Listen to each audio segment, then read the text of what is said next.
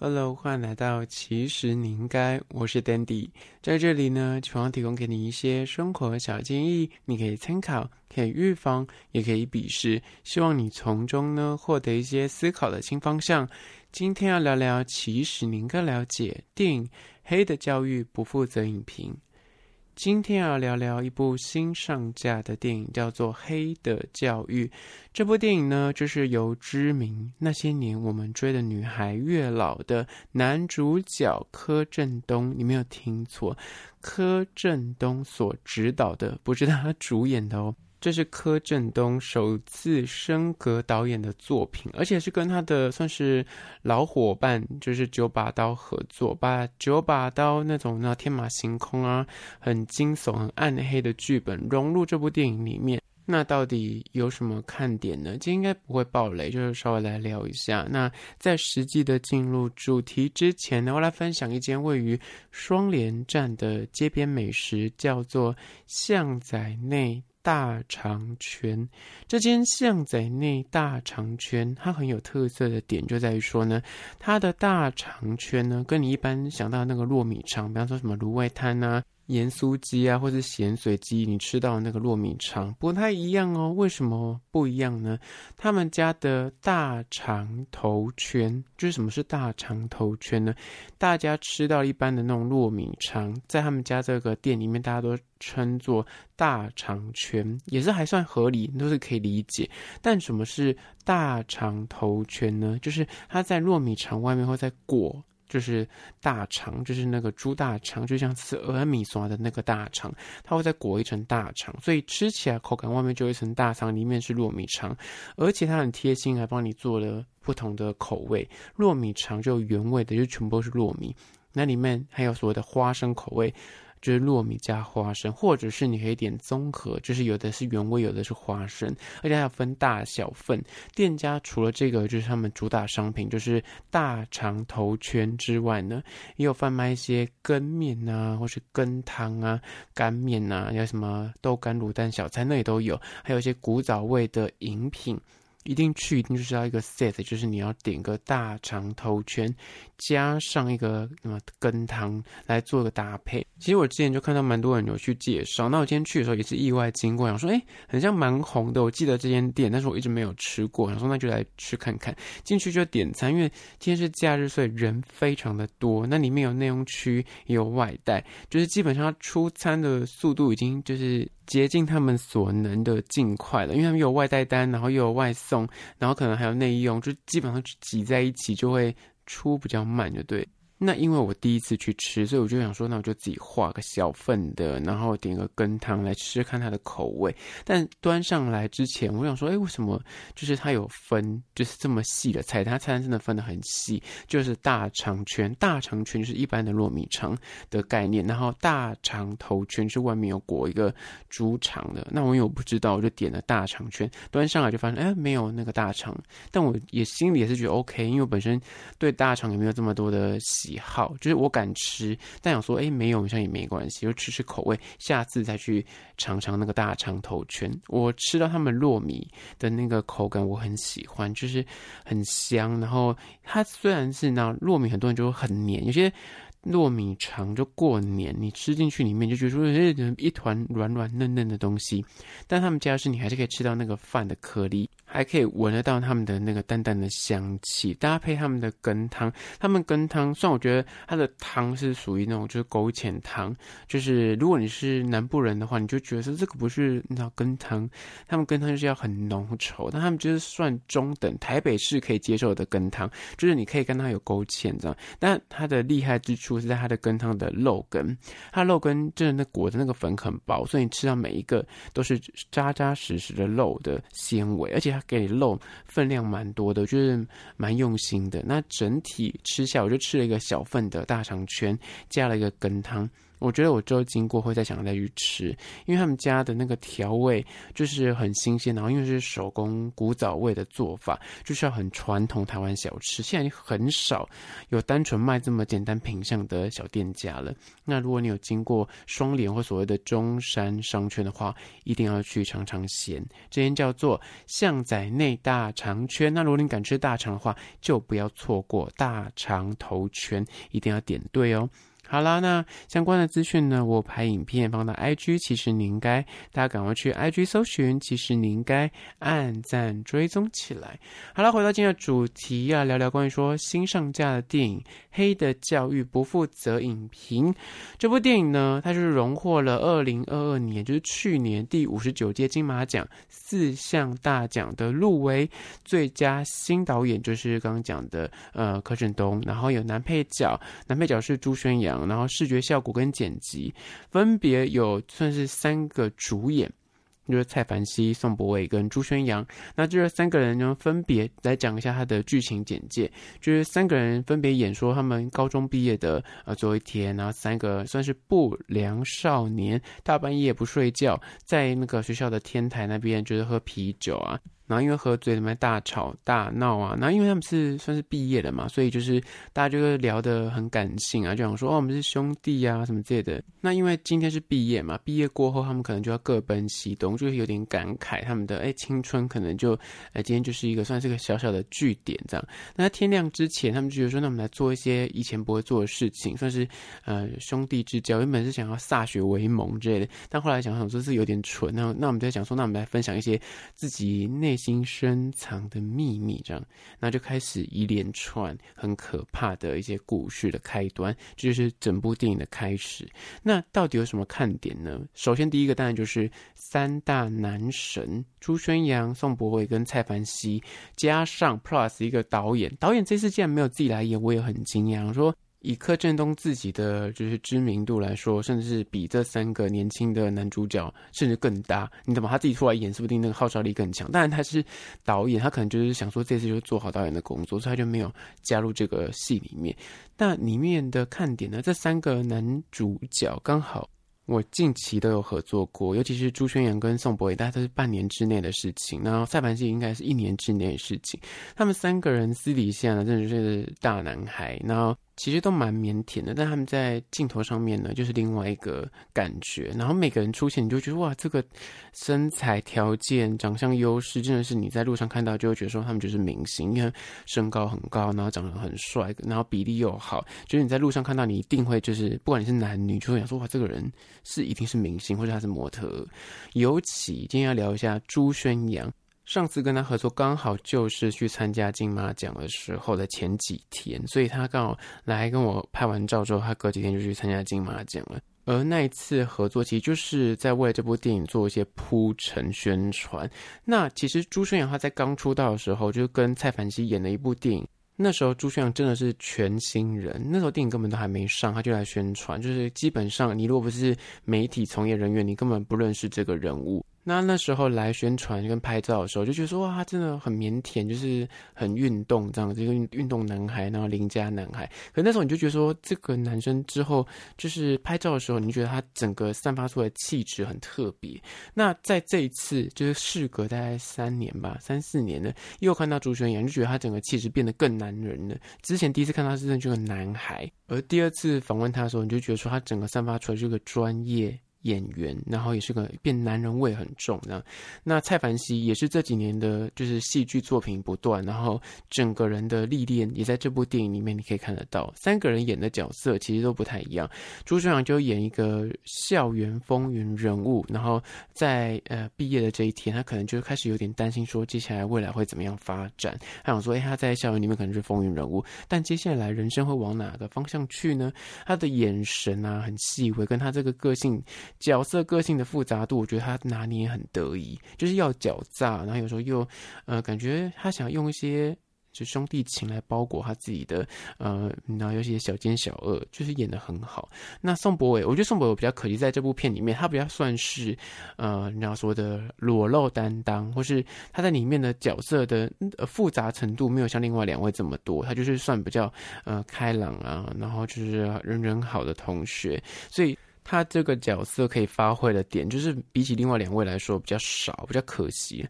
那第三位蔡凡熙呢，就是他的人设就是比较明确，就是他是一个好学生，然后功课很好，然后家境也很好，家里很有钱，就是这个角色定位很明确，跟朱轩阳的定位也很明确，就是个混混啊，然后就是长得很帅，风云人物这样，就是这两个很极端的例子。但宋博伟的定位就是。卡在中间，没有给他一个明确的位置，让你可以去联想你以前生活经验有过的同学。但是朱宣阳跟蔡凡熙这两个角色的那个设定就很明确，你就可以联想到说啊，对，这样的人我在以前的求学过程之中有出现过这样的人。但三个人的演技我觉得都非常的平均。但你要说出彩，就真的是朱宣阳的那个演技，真的会让你有吓到，他有些那种眼神的。表现很细致，然后我觉得他在这部片里面，就是那时候感觉比较碰婆一点。我那时候访问他说，他整个又瘦下来，可能是为戏在做准备。然后那时候他拍这部电影，你会感觉很碰婆，就真的很像高中生，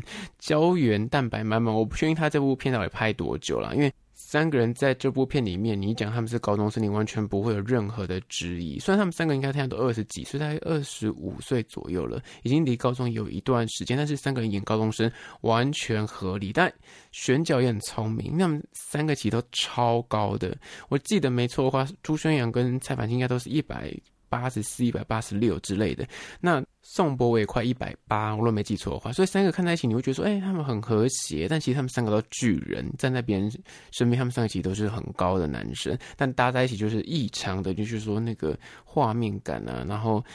长相的落差也刚好很符合那个角色的特色。那这是第一点。第二点呢，就是他其实在讲的故事很简单，就是在讲说三个高中生交换内心底层最暗黑的秘密。其实你讲完这部电影的，但这部电影你以为就这样吗？我觉得他很聪明，在预告的时候就是告诉你，他其实告诉你说他就是要演这个东西，但是事情的发展可能跟你想的不一样。我觉得。导演蛮聪明的，他在刚开始都用了很多蒙太奇，很多片段，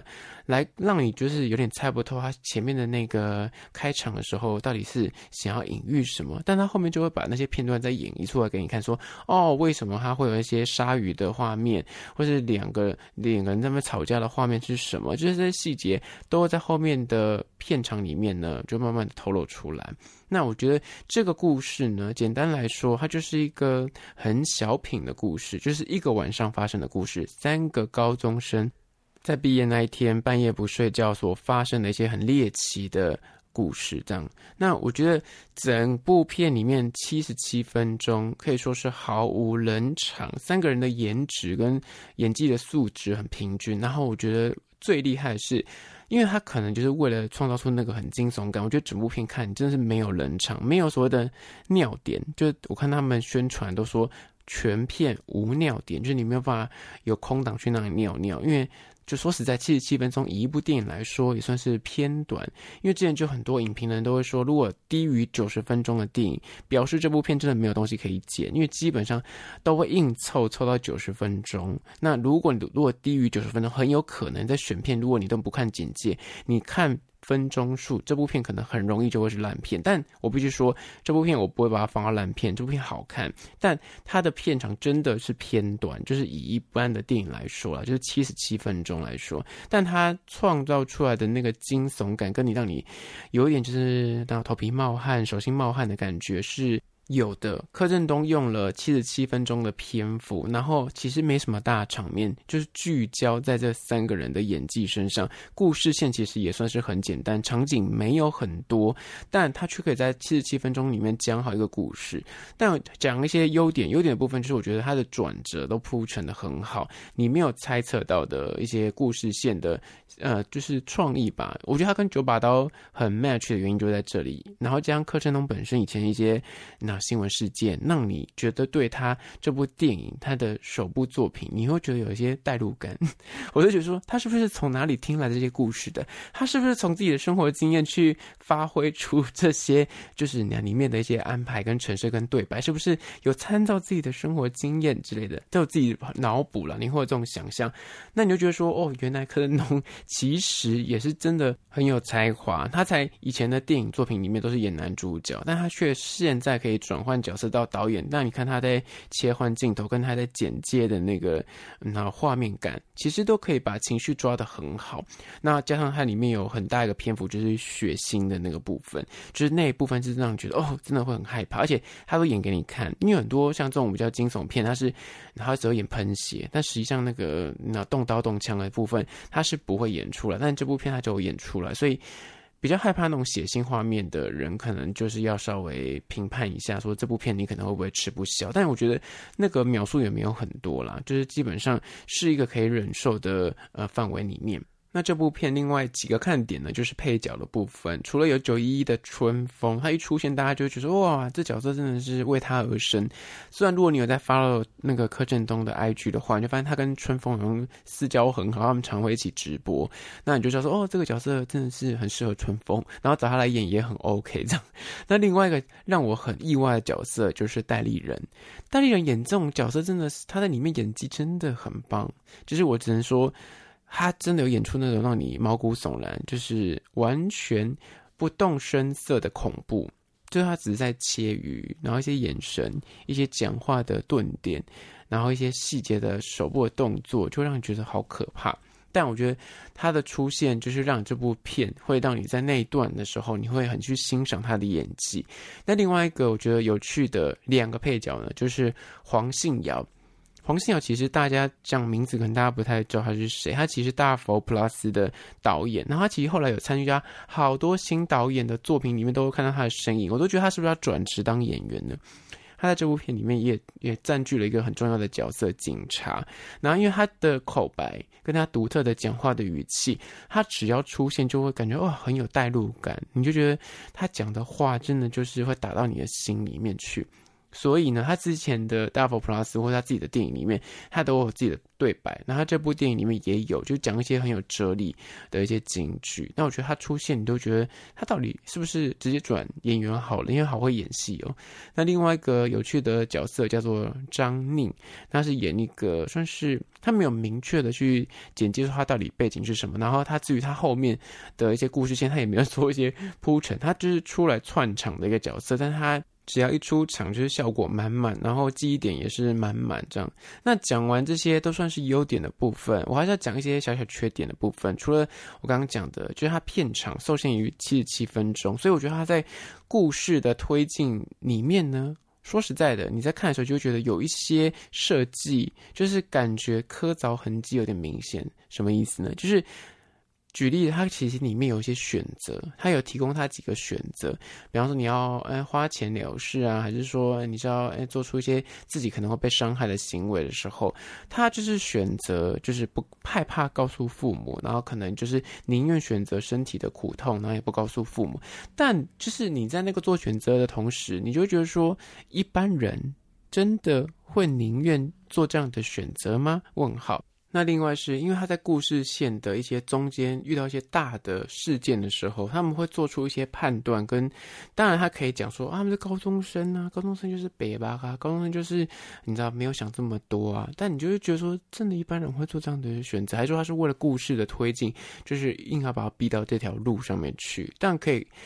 当然，我们看戏人大家都知道嘛，他就是为了让剧情可以发展，所以有时候会做一些蠢事，或者做一些让你很气。他说明明就是可以那样，为什么你要这样子？你懂吗？那一个成年人的人就想说，你为什么要这样做？你为什么不这样做？你懂吗？这我觉得里面这部电影就有时候会让你出现这样的情绪，但那个情绪你又会觉得说，好啦，他们是高中生，或是啊，你可以理解说他可能就为了接下来可能就是为了那衔接到那个场景去，所以他得要做这样的选择。但我觉得有些时候他可能就。要稍微思考一下，是不是可以再合理化一点他们的选择，或是稍微解释一下为什么他会做这样的选择。然后再就是，这部电影算是柯震东的第一部电影。所以呢，我觉得他在一个故事线上面，他很重视他的主线的故事，但他就是真的东西全部都放在主线上面，没有再跟你旁侧的一些线，他就稍微点到一下，就当做没事，或是赶快，他就是感觉很专心，我感觉到他就是很专心在主线，他很怕他没有把故事讲好，但也因为这样子，他的确把他的主线故事讲得很完整，但他有时候提到一些刚刚讲的那个，像刚刚讲那个女生张宁的那个角色，就是他出现。然后感觉是个点缀，然后有效果，但后面的那个结尾跟它中间的一些过程，你就发现说，哎，它感觉就是它的作用是拿来当个包袱跟笑点，但后面跟它的故事背后有一些阐述，或是它可以延伸，我觉得他就是故意把它斩断，他不想要去延伸。或者像是我刚刚讲的春风那个角色，或者是黄信尧那个角色，那个警察的角色，你就觉得说这个角色他出现，感觉他是可以在延伸。如果是比较呃，就是缜密的剧本的话，他可能会延伸一下，说让他有一个交代，或是他的这个角色，你是为什么要设定这个角色？你总是有个目的去创造出这个角色。当然，他有用 chapter 这么一二三这样去做一些分解，你可以知道说，OK，他这个角色是因为这个 chapter 所以要出现。但我觉得整体的剧本，如果你要让这个整个剧本跟大家看电影人会觉得，哇，你真的很厉害，你这个编剧很棒，这导演的功力很强，就是在这个细节上面可以再往上去缜密一点，去把它兜成一个圈，你懂吗？因为他现在就是太琢磨在主线上面，也很好，就是他的确就是你看那个线，你就完全不会乱掉，你也把前因后果交代很清楚。但是我觉得有些细节的东西，就是这三个呃男主角。背后的设定，有时候就刚刚讲的也是有点可惜，就是他其实也在演一两幕，就是他跟他家人的状况，或是他们之前的状况，去成就这个角色更有立体感，这是我个人的想法。所以我觉得，就是因为他篇幅才七十七分钟，所以我觉得他应该有很多的时间可以再拿来再塞一些这样的东西，让这个电影更完整。但他就选择就全部锁在那个视角，就是很你知道这三个男生的视野里面。但我觉得他如果再多一点点，刚刚讲的那个。个其他，为什么你要设立这个代理人的角色，或者黄杏儿角色，或者是张宁的角色？那前面跟后面稍微做点收尾，收的有点关联的话，会更完整。我也会好奇说，为什么你要去选择张宁？然后后面，诶，他发生这样的事情之后，然后呢？你是不是可以给我个小小的答案？那黄信尧也是，那代理人也是，春风也是。那我觉得这样可能会让这部片场不会短短的七十七分钟，会再更扎实一点。但我觉得这是算是第一部作品，然后我觉得他的故事也选得很好，以他的角度来切入在台湾，然后很在地的一个小故事，然后我觉得他拍出了那个韵味，然后也算是非常好的一个作品了。好啦，就是这一次我看完最新上架的《黑的教育》的感想。那这部电影就是我真的是我自己单纯的感想，我自己花钱看的，我是试映。所以呢，如果你觉得跟你想象不一样，或是你觉得我讲的很烂，那也没关系，就是拍小力一点，大家可以讨论一下。那听完这一集，如果觉得不错的话呢，不妨丢给你身边那个想去看的朋友听起来。那如果是厂商的话呢，在资讯栏我有信箱，或者你可以加我 IG，其实你应该私讯跟我联系。好啦，就今。今天的其实你应该下次见哦。